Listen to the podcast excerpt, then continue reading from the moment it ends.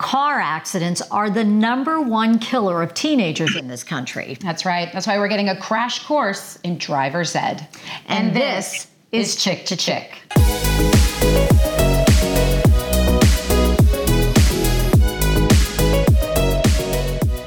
All right, we want to start by giving a shout out to Three Little Birds for providing our clothes for today's podcast. That's right. And you can shop Three Little Birds in Mechanicsburg, Hershey, and Lancaster. Thank you so much, Margaret. Thanks, Margaret. All right, back to the topic teenagers.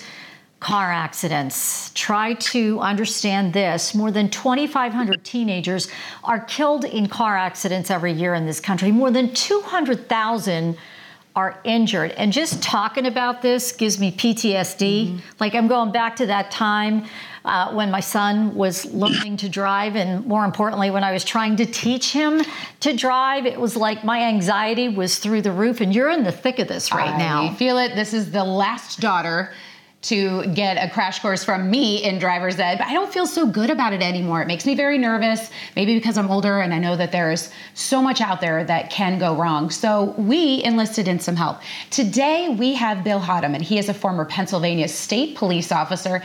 Now he's a driving instructor for Platinum Driving School. Bill, you're just a shade nuts. You've got newly permitted kids and you're driving them around. I can't imagine what this is like. Why are you doing this? Uh, well, first, thanks for having me on. Um, I'm doing it because I, being a trooper for 25 years and 31 years in the military, it, you see a lot of things that on a daily basis that most people really shouldn't see, um, and mainly with accidents. Um, I'm doing this because it's for our, you know, our future leaders or future generations in this world hopefully they can, you know, get just a little bit of knowledge from us, being prior law enforcement, to help them succeed, you know, in life and on the road. That's that's why I'm doing it now. Okay, so you start with a teenager. Um, and I'm going to go mm-hmm. back to my son, who I would get in the car with him, and he wouldn't listen to me. And I'm like, stop, stop, stop, hit the brake. No, no, no, turn on your turn signal. Oh my God, you're going to hit that car in front of you. I felt like he wasn't listening to me. Do kids do better when they're taught how to drive when they're not with their parent and they're with someone like you? They absolutely do. And they, as soon as I get them in the car, I, I explain that to them. I'm like, look, I'm a parent. I'm not your parent. Uh-huh. I said, so, you know, understand that, you know, you know what your parents are looking for and what, when you're driving with them, you know, what's bothering them. Uh, we're going to fix that first of all. So I get them to tell me, well, what do they say that you're doing right or wrong? Um, and when we come back that day, they, they got they're not going to have that problem anymore. Um, but no, they they listen and they acknowledge and they do, you know, all the instructions we're giving them. They're they go right to it without hesitation. They might not like it, especially when we jump on the highway, but they're getting there. So Shay went driving with Bill oh. last last week, and she had a great time. Now, I just want to tell you something, Bill. Uh, the most that I drove with Shay was like 45 minutes to an hour at max. And she didn't really talk to me a whole heck of a lot. She was just trying to really focus in on everything. And we didn't really talk much after the driving. And she comes in with Bill and she is chatty, chatty, chatty. Bill, walk us through those first, that first time that you're taking a child out. You, you can even talk about what, what it was like with Shay. Well, yeah. Um, so I, you know, depending on what school they're at, we, we're, we're picking them up at the school. Um, and it's kind of funny with girls because they'll walk up to the car and they'll, you know, they're a little tentative at first. Um, and I kind of break the iceberg with, hey, listen, you know, this is what we're going to do. We're going to have a good time.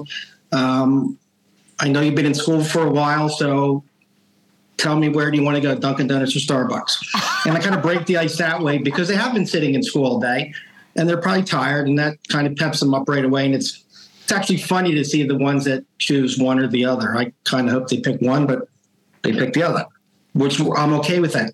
Um, and I break the iceberg first by just explaining to everything in the car like understanding their controls, understanding uh, what they have to do. Um, And then from there, once we get all that, we, we head on out. And from that point on, and I tell them this, I am talking nonstop for two hours. Um, and I find that when you're talking to them, they're not worrying about doing something wrong. They're just worrying about listening to what we're saying and then doing it. And it's it seems to work really, really well with the kids. They they kind of enjoy it. And then I just we'll just talk about anything. As long as they're driving and I'm we're able to evaluate their driving, I can talk to them about school, sports, boyfriends, girlfriends, whatever they want to talk about. We just chat away for two hours. So you bribe them at first and then you put them at ease. Is that what I got there? I like No, that. I actually like doing that with the you're right, it does put them at ease because they're getting in a car with a stranger. Um, the girls are funny. They're like, I can't go out with my new boyfriend because my parents don't know him, but they're sending me to you after school and putting me in a car. Well, you seem, I'm like, that's really funny. Yeah. You, see, you seem pretty harmless. Um, and do you just teach them the rules of the road, or do you go beyond and teach them the dangers of texting and driving? Do you teach them about the dangers of drinking and driving? And do you share those sobering statistics with them about how many kids are killed in car accidents every year? And how do you get that message across to them? Um, yes, and that's a great question. I, I, do, and I hit on that really, really hard. Um, and I start with them by saying, "Look, this is who I am. This is my background. This is what I used to do. Um, I know how to drive a vehicle. I not only drove it here, I drove it numerous times overseas and multiple different deployments with the military. So you can drive anywhere.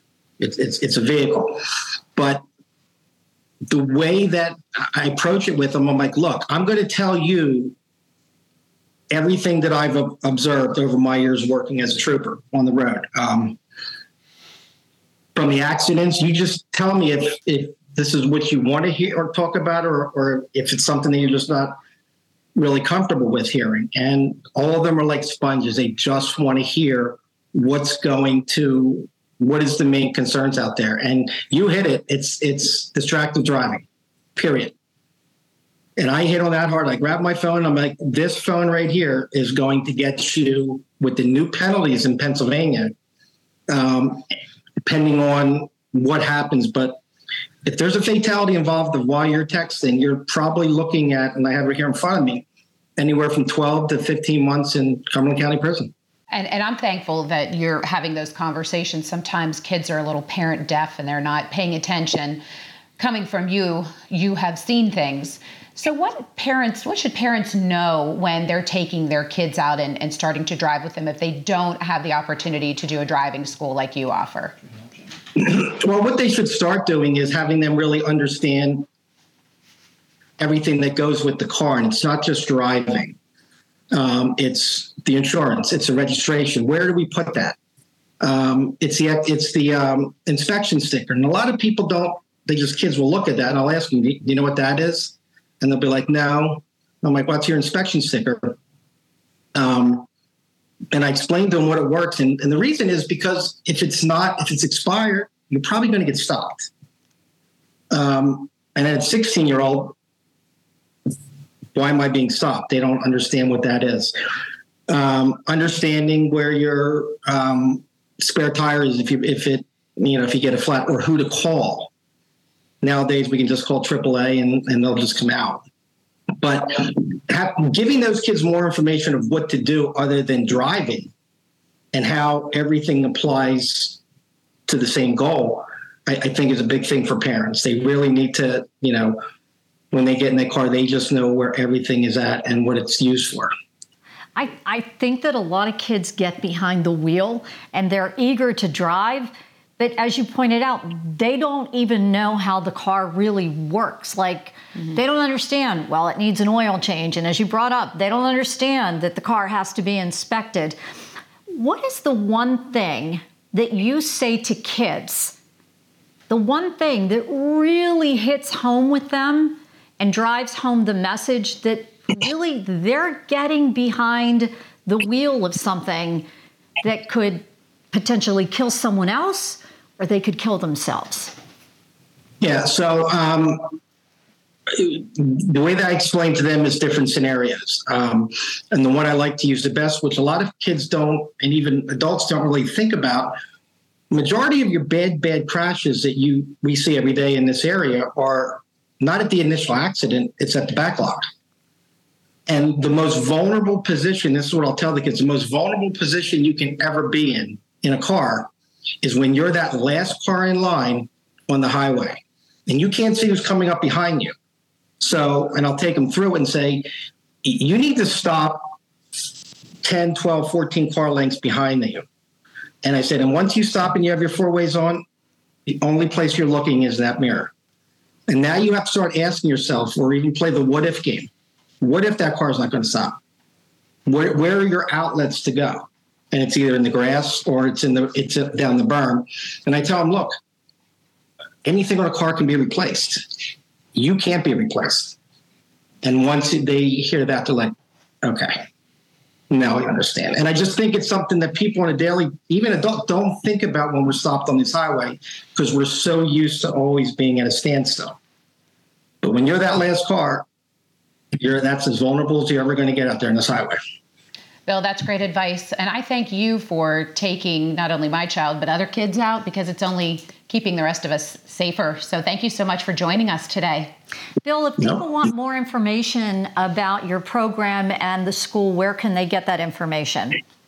Well, we have a website. It's plattdrive.com or um, they can call us uh, at 717 386 3668.